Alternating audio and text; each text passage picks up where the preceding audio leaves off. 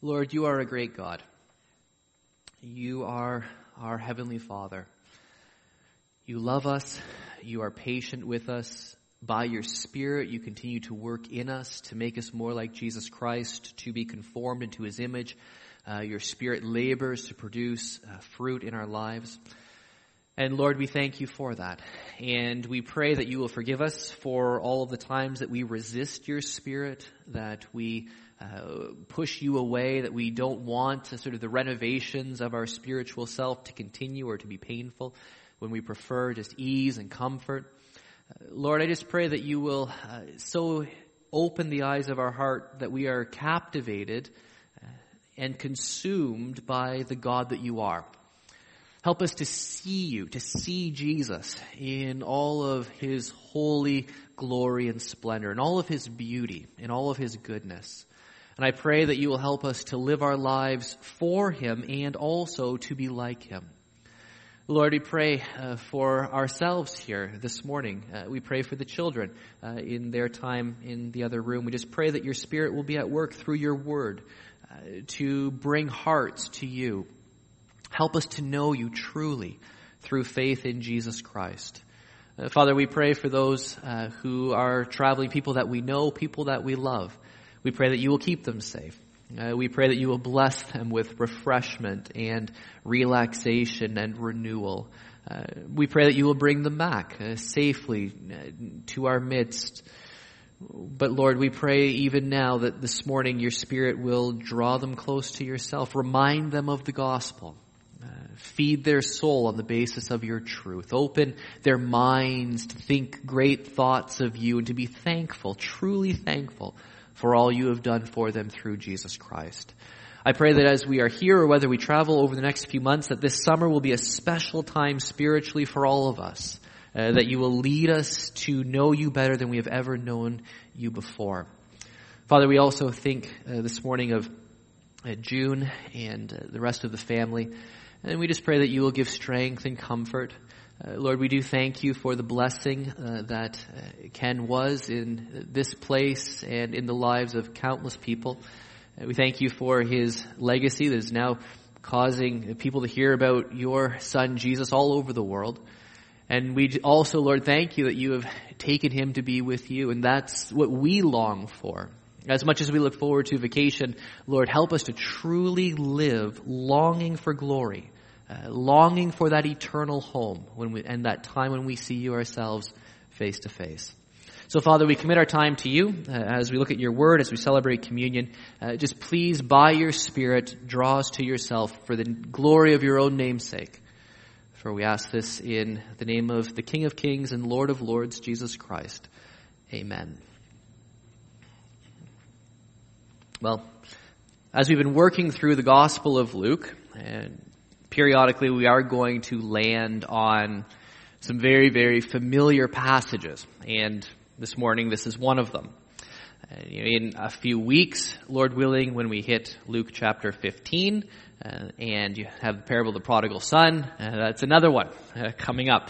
Stories that you have heard again and again and again and again. But I'm not sure if you're like me. I can read passages in Scripture hundreds of times, and in God's grace, I can still come to know something new. The Lord can still show me something more.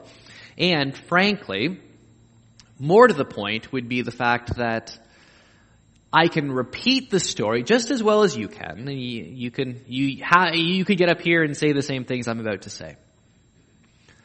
But the point at the end isn't so can you repeat this verbatim?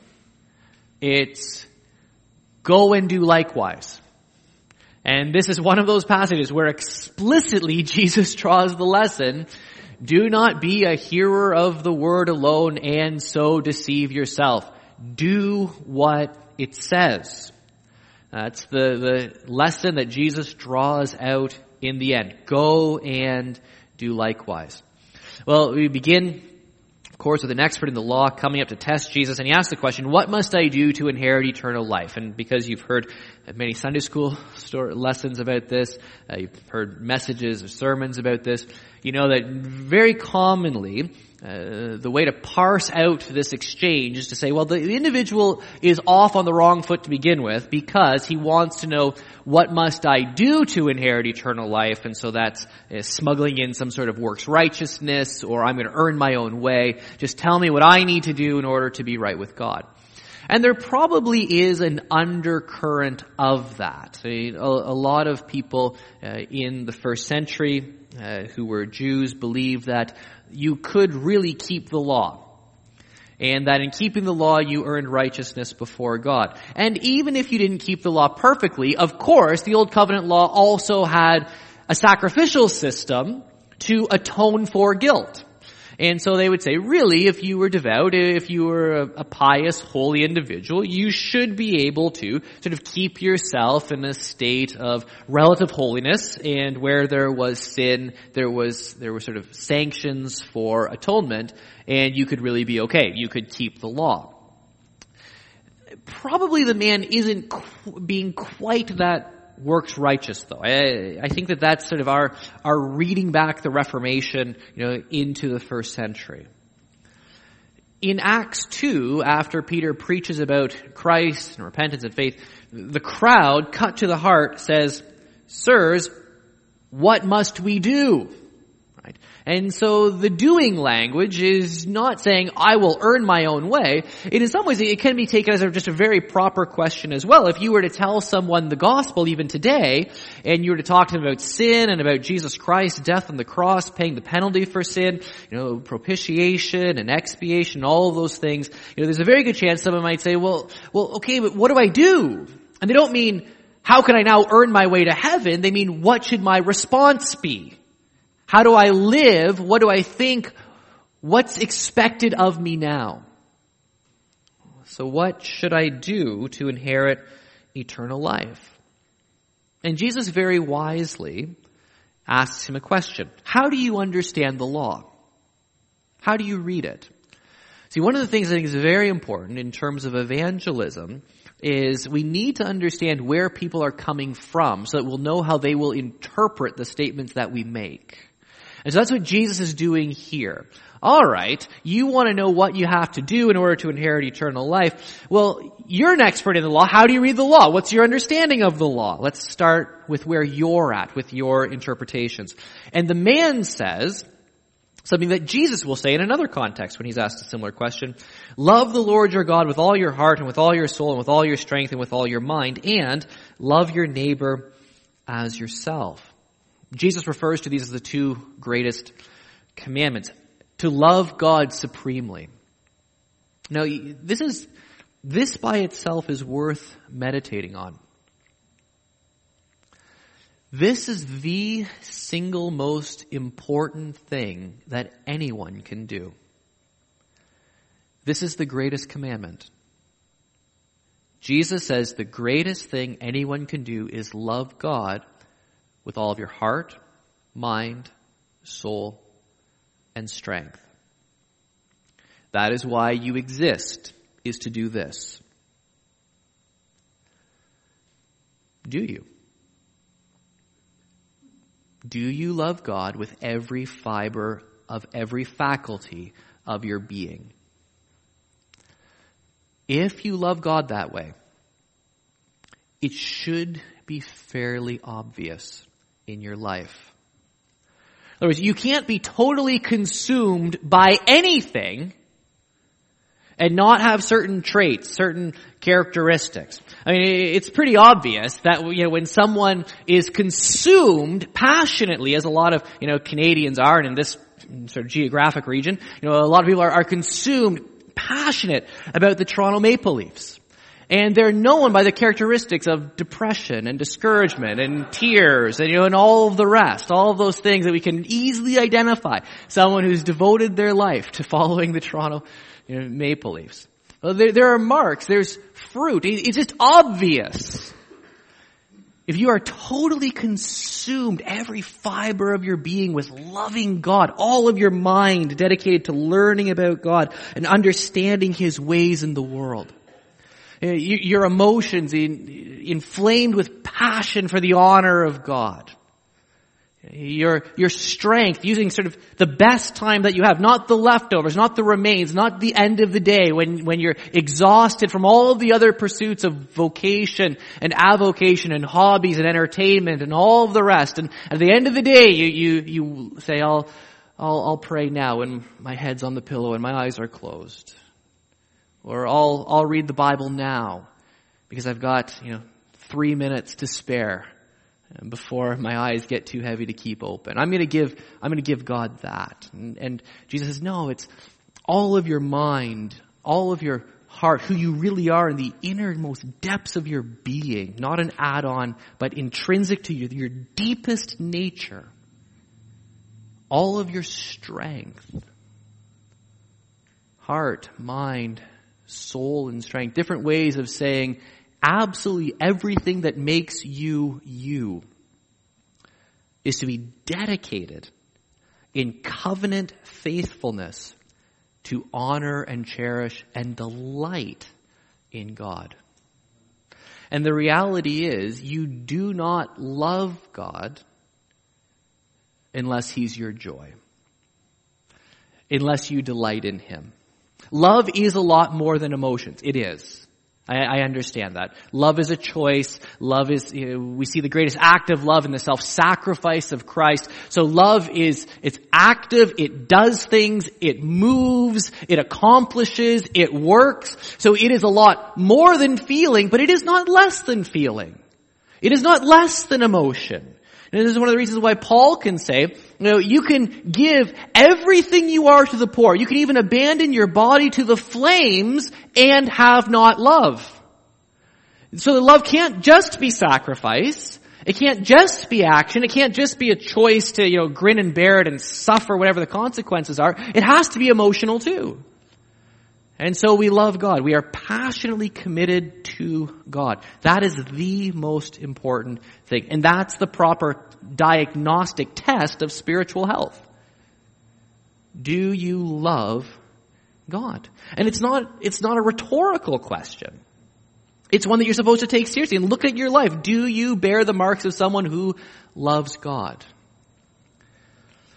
And love your neighbor as yourself. The, reality is, and I don't have time to sort of really track this out, but in the New Testament, it's very, very clear, well, the Old Testament too for that matter, you cannot love God and hate your neighbor. You can't. But the order is absolutely essential and cannot be reversed. You love God supremely, and if you love God supremely, you will love those people who are created in His image. You will. It is not possible to love God and hate neighbor. If you love God, if you love God with all that you are, then you will love His image bearers. Your heart will be so aligned with His heart that you will love what God loves. Love your neighbor as yourself. Paul says in Romans 13 that love is the fulfillment of the law. Meaning, if you just loved perfectly, now think about this. If you just loved perfectly, you would not need any law. Why? Because love does no harm to its neighbor. If you truly love someone, it is literally impossible to hurt them. Well, think about that. If you truly love people, you will never wrong them. I mean, presumably when, when we get to heaven, you know, you don't need some sort of orientation day, you know, like, like you have in, in your first day of school. Your first day in school, they, they bring you in and they sit you down. I, I guess I'm not a teacher. I actually don't know if this happens. Let's just go along with it. And you know, and so they sit all the little kids down, and because you want harmony, you say, "Okay, here are the rules." Oh, number one, don't be a whiner. You know, I don't know what the rules are. You know, that's the rule I would want. Uh, number two, you know, put your hand up if you have a question. Number three, keep your hands to yourself. Whatever the rules are. Presumably, when we're in glory, we don't need to be sat down, sort of in, in the waiting room, and to be told, okay, rule number one, don't steal. You know, rule number two, do not commit murder. Like, why don't you need that? You don't need that because where there isn't sin, you don't need law. where there is perfect love, you don't need law. Law is restrictive. It regulates evil behavior. And if your heart was perfect, would, there would be no need for any laws or rules of any kind. Because love is the fulfillment of the law. Love doesn't harm anyone. And so here we're told, yeah, love. Love God, love your neighbor. This is the most important thing. And then Jesus says, you have answered correctly. Do this. Remember the man said, what must I do? And Jesus says, do this. And you will live. Now, of course, we know that it is impossible for sinners to do this. That's why salvation can only ever be by grace. It can only ever be a gift from God because we can't do what's necessary to live. And if it was only a list of negative restrictions such as do not murder, do not steal, do not lie, theoretically, you might think there may be some people who could at least keep themselves from doing those things. So you don't do what you're not supposed to do.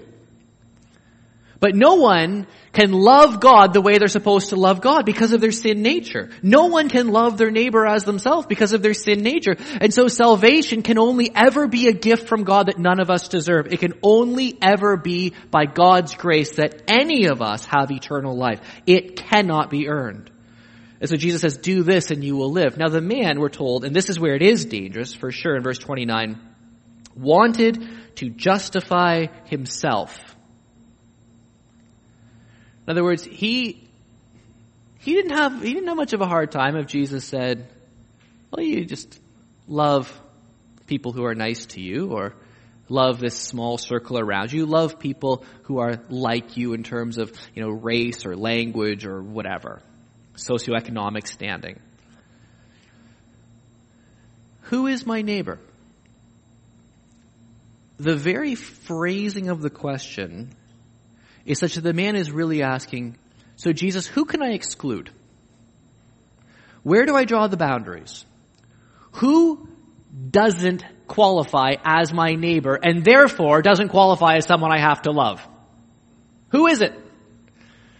because he probably knows deep down there are some people he doesn't love. Who's my neighbor? Now listen, I would talk about this at great length if I had great length, but we are masters of doing exactly the same thing. Part of our sin nature is that we are geared to always justify ourselves. Even when we're dead wrong. We will bicker, we will argue, we will twist, we will turn, we will do anything we can to be the one who's in the right. And even if you can't possibly spin it to make yourself in the right, you will spin everything to minimize how much in the wrong you are.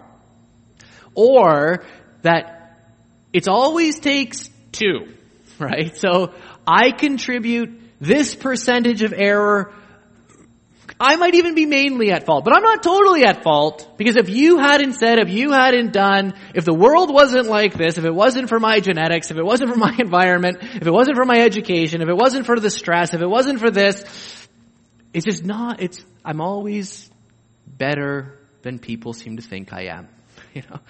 And if people would only realize how innocent I am, how good I am, I'm just, I'm misunderstood. No one gets me but me. Funny how I'm never worse than people think I am.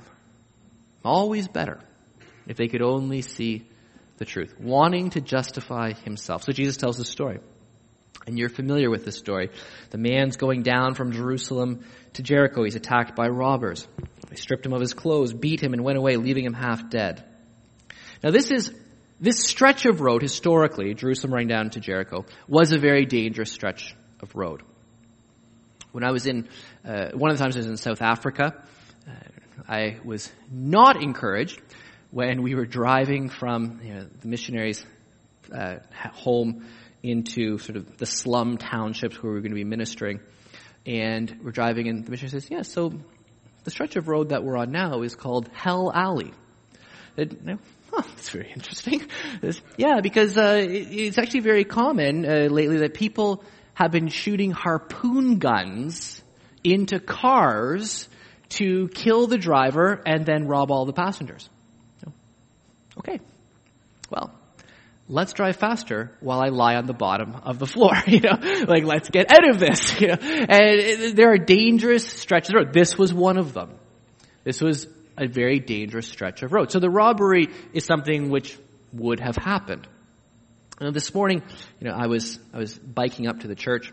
I'm trying to think about this a little bit and, uh, my, my back bike tire uh, has a slow leak, becoming a faster leak. So I basically need to pump it up every day. And so I pump it up this morning. I'm biking to the church. Kind of, I hope uh, it doesn't deflate, you know, before I get there. And then you're thinking, well, what if it does? And then what if, you know, what if I'm biking up and, and I see a beaten up, bloody body lying on the side of the road? What am I going to do? Well, because I would feel like I had to, having read this text, I, I, I would maybe stop. And I would be afraid. What if, what if the people who did this are around? What if the same thing might happen to me? And you would say, no one in their right mind is going to fight all of this, you know? and you would be right. But there are people in the world who aren't in their right mind. And those are the ones you have to worry about. So, you know, well, maybe, maybe it'll be a rough situation. I don't want to get beat up, you know, and, and if I stop, there's a good chance my bike tire is going to deflate and I'm not going to be able to pedal away, you know, fast enough. So, so what am I going to do? It's dangerous. We, Heather and I have, have a very good friend who witnessed a car accident, went to help, uh, help the individual, and later got a call from, you know, the police or the hospital and said, listen, you need to you need to get into the hospital, have a blood test. Uh, the person who was in that accident, they have some some communicable diseases, and with all the fluid, with all the blood, you need to make sure you didn't pick it up. Now, this is not a day when they're worried about communicable diseases through the blood, but they are worried about being clean and unclean and contaminated. I mean, there is some worry about these sorts of things, and so it's not a pleasant situation. And so you come up to this person, and there are there actually are a lot of reasons to pass by on the other side. And so a priest does, the leading light of Israel. Then a Levite, and the Levites were given the task of sort of taking care of the temple. They didn't all have, the Levites didn't all have priestly function, but they took care of the temple. And the Levite comes by and he passes by too. And some people say, well, why is this? I mean, maybe they didn't want to be in contact with a corpse or with blood, and so they didn't want to become unclean as they're going up to serve at the temple. But the text doesn't say they're going up to serve at the temple. In fact, the, the text says they're going down from Jerusalem to Jericho. So they're going the opposite direction. Uh, there were so many Levites and priests that they took shifts. And so these people have done their service and they're leaving Jerusalem. Plus the law also uh, prescribed, or not the Old Testament law, but the rabbinic law, uh, said that, you know, taking care of those who are injured or dying supersedes duties to cleanliness. So here are people who are coming by and there's absolutely no good reason whatsoever for them not to stop and help except they're worried about themselves. They just can't be bothered for whatever reason. Some of which, if we're being honest, might weigh a lot with us too.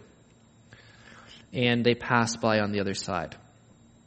And then a Samaritan, as he traveled, came to where the man was. And the Samaritans we've talked about before, uh, they were considered half breeds by the Jews. They were considered, you know, intrinsically unclean because of their uh, genealogies and ethnicity and genetics and uh, there were ongoing wars between the Jews and the Samaritans about where was the right place to worship and how to worship God and all of the rest. So here comes this Samaritan. And he's not a holy man. Riding on a donkey, he's got oil and wine, and there's a very good chance this is just some regular merchant out on the road. And he sees the man, and he stops, bandages his wounds, put him on, puts him on his own donkey, takes him to an inn, and inns were unsavory places full of bad characters. And he goes up to the innkeeper and he gives him two full days wages. Cash. There you go. There is no accountability at all for where that money's going. Here you are. You take care of him. Whatever else you need, when I come back, I'll pay the tab. Again, no accountability. Uh, inns were places that were usually run and visited by you know, thieves and rough characters. And so you're basically going to someone who you can't possibly trust and saying, here's my credit card. Run up whatever charges you need. I'll pay it off. There's a sense in which the way he acts is unwise. But that's part of the point. There is a lavishness to his generosity. He's not worried about being taken advantage of. He will do anything no matter what the personal cost is to make sure that this one man is fine. I will reimburse you for any extra expense you may have. So Jesus asked the question, which of these three do you think was a neighbor to the man who fell into the hands of robbers? The expert in the law replied, the one who had mercy on him. And Jesus told him, go and do likewise. What must I do to inherit eternal life? Go and do likewise. Go and love your neighbor as yourself. Now notice this though. The man asked the question, who is my neighbor? So that he would be justified in excluding certain people. Almost certainly Samaritans would have been part of that group. But Jesus never answers the question, who is my neighbor? He doesn't even say, so look, obviously everyone is. He turns the question completely around. So it's no longer who is my neighbor. The question is, who is the good neighbor? Who's the one who's the neighbor? The priest? No. The Levite? No. The one who had mercy on him? Yes. Go and do likewise. In other words, what Jesus says is, alright, forget who is your neighbor. Let's look at what a, being a good neighbor means. Let's look at what being a good neighbor looks like. So now, don't worry about who your neighbor is. Go and be that neighbor to everyone that you meet. Go and be a neighbor. And if you just go out into the world to be a neighbor, you can't begin to ask these sort of analytical questions about who you're supposed to be a neighbor to. Everyone's your neighbor. Because your orientation is, I am going out to be a neighbor. I am a neighbor. And so nobody can be excluded. Go and do likewise. So what Jesus is saying to us, to all of us, is this. Love God with all of your heart, mind, soul, and strength. Love your neighbor as yourself, and that will be cashed out by going out into the world worshiping God and being a blessing to everyone. Whether you know them or not, whether you're taken advantage of or not, you just go out into the world to be a blessing in the name of Jesus Christ. And like so often in Luke, we're not told what the man did. We're not told if he did go out. We're not told what he believed. We're not told anything. Because the question hangs over your life too. Are you doing likewise? For all the million times that you've heard this passage, are you doing it? Are you living it? Are you a neighbor who is a blessing to everyone you meet? Now, the danger here is that the two greatest commandments, love God with all of your heart, mind, soul, and strength, and love your neighbor as yourself, can be very easy to begin to blend them and confuse them so that you start confusing humanitarian service with loving God. We see this in missions a lot. There's a big movement in missions to sort of drawn on a bad reading uh, or a bad interpretation of you know, Matthew 25, where Jesus says, "If you give a cup of cold water to any of these brothers in my name, you've done it for me." So you get a bunch of people now running around saying, "Oh, well, what you do is, is just go around and feed people and clothe people, give them medicine, give them mosquito nets. That's Christian missions." I was like, "Well, well, no, it's not. Anyone can do that." Say, well, the rejoinders, well, you know, you can't just preach the gospel and let people starve to death. Well, where on earth in the history of missions has that ever happened? You know, Christian missions, Christian missionaries have gone out and, and they have taking care of people's bodies because they were interested in them as, as whole people, body, mind, soul, and strength. And so you, you don't have these sort of false dichotomies or, or false alternatives where it's either take care of the body or preach the saving gospel of Jesus Christ for the soul. You do both. And it's impossible to preach the gospel without taking care of people's needs. We are working with this massive confusion though today. People say, oh, I'm just giving a cup of cold water. That's evangelism. It's not evangelism unless they've heard about Jesus. You're, drinking your cup of cold water isn't going to save them. And so we must not confuse running around being busy, doing things for people with truly loving God. And I think that's why this next little narrative pericope is located here. Martha and Mary. Jesus comes to their house and we're introduced to the characters and Mary sits at the Lord's feet listening to what he said. Now this is the proper description of a disciple. Sitting at the teacher's feet, listening and learning. But Martha was distracted by all the preparations that had to be made. Now, doubtless, none of you have ever been frazzled when you're having guests for dinner, right? I, I, I don't know about you, but when people are coming over, you know, you, there's the vacuuming, that really hasn't been done in a while. You know, there's, you know, the dusting, there's the putting away everything, like, by which you mean like throwing it behind the couch, you know, like just like doing whatever you can. Make the place look good. And then of course, and then we start lying to each other. Like, I don't know where on earth we, discuss, we decided that lying if people are over at your house is fine. But people come over and they go, wow, this is really clean.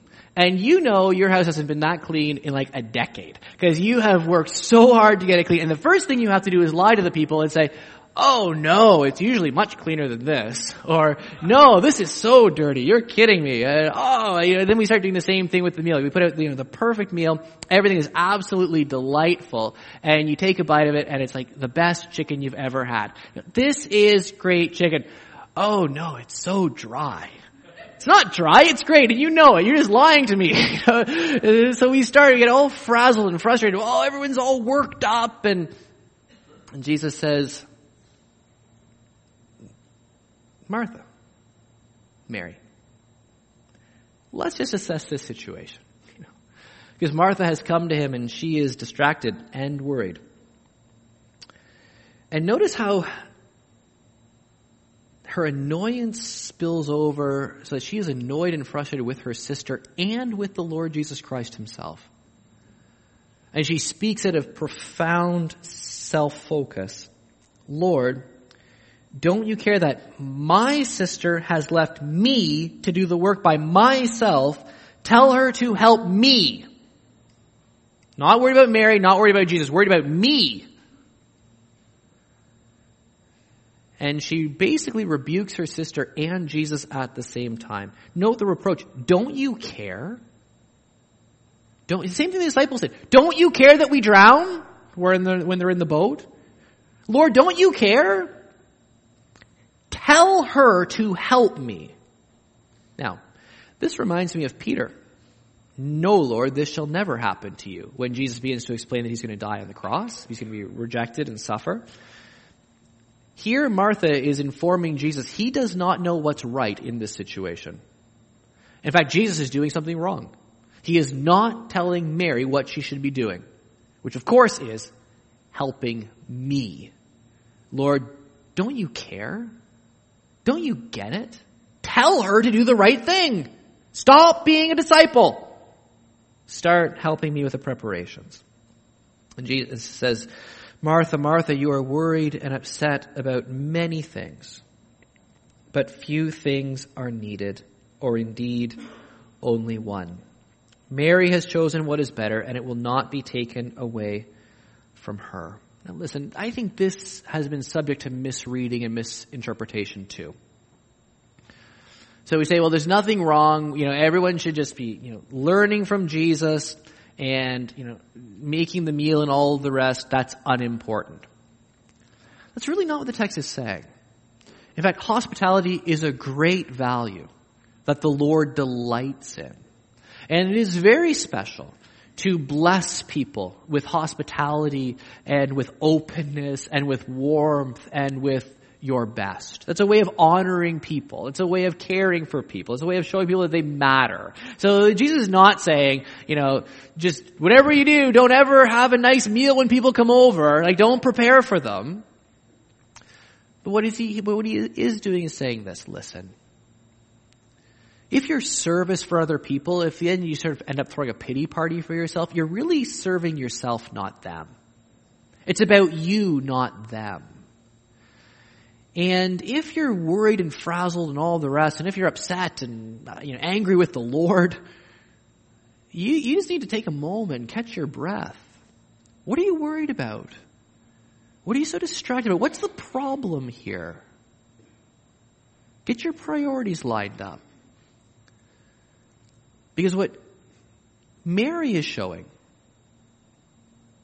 is a love for God with all of heart, mind, soul, and strength. So you love your neighbor as yourself. You do whatever it takes to bless your neighbor, but you don't confuse doing things for other people with loving Jesus and sitting at his feet. In other words, there always needs to be at your number one priority, Jesus Christ, nothing else, no one else. He is there, all Him, only Him. And your service for other people flows out of that. It doesn't eclipse it.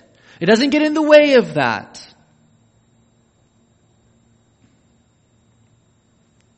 So do you love God with all of your heart, mind, soul, and strength?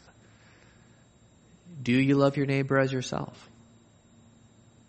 It's not theoretical. It's practical. Does your life show the alignment of those priorities? This morning we're going to celebrate communion. And we get to do that because Jesus loved God with all of heart, mind, soul, and strength and loved his neighbor as himself. Jesus was willing to die for us. And so here we see the extent of Jesus' neighbor love, loving sinners like us. But we also see the extent of his love for God, being willing to honor God and bring God the great joy of redeeming sinners through his shed blood. As we celebrate communion, the message of the body and blood of Christ is also go and do likewise. You can't atone for anyone else's sin. You can't atone for your own sin, but you are to love people the way Jesus loves you. Go and do likewise. I'm going to ask uh, those who are going to be helping to distribute the elements to come forward uh, at this time. And the rest as we wait, just take a moment to bow in prayer, uh, reflect on what the Lord has done, and in a moment I'll lead us in prayer together. Celebrate communion, we think about uh, the death of your Son. We think about his pierced body and shed blood. Lord, I pray that you will help us to love you in response to this greater love that we have received first. And I pray that as we see the way that your heart loves a fallen and lost world and a rebellious race of sinners, I pray that you will help us uh, in loving you to love our neighbor, to be a neighbor, to go and do likewise. Lord, if our heart's priorities are not right before you, I pray that you will forgive us and that you will correct us. For we ask it in Jesus' name. Amen.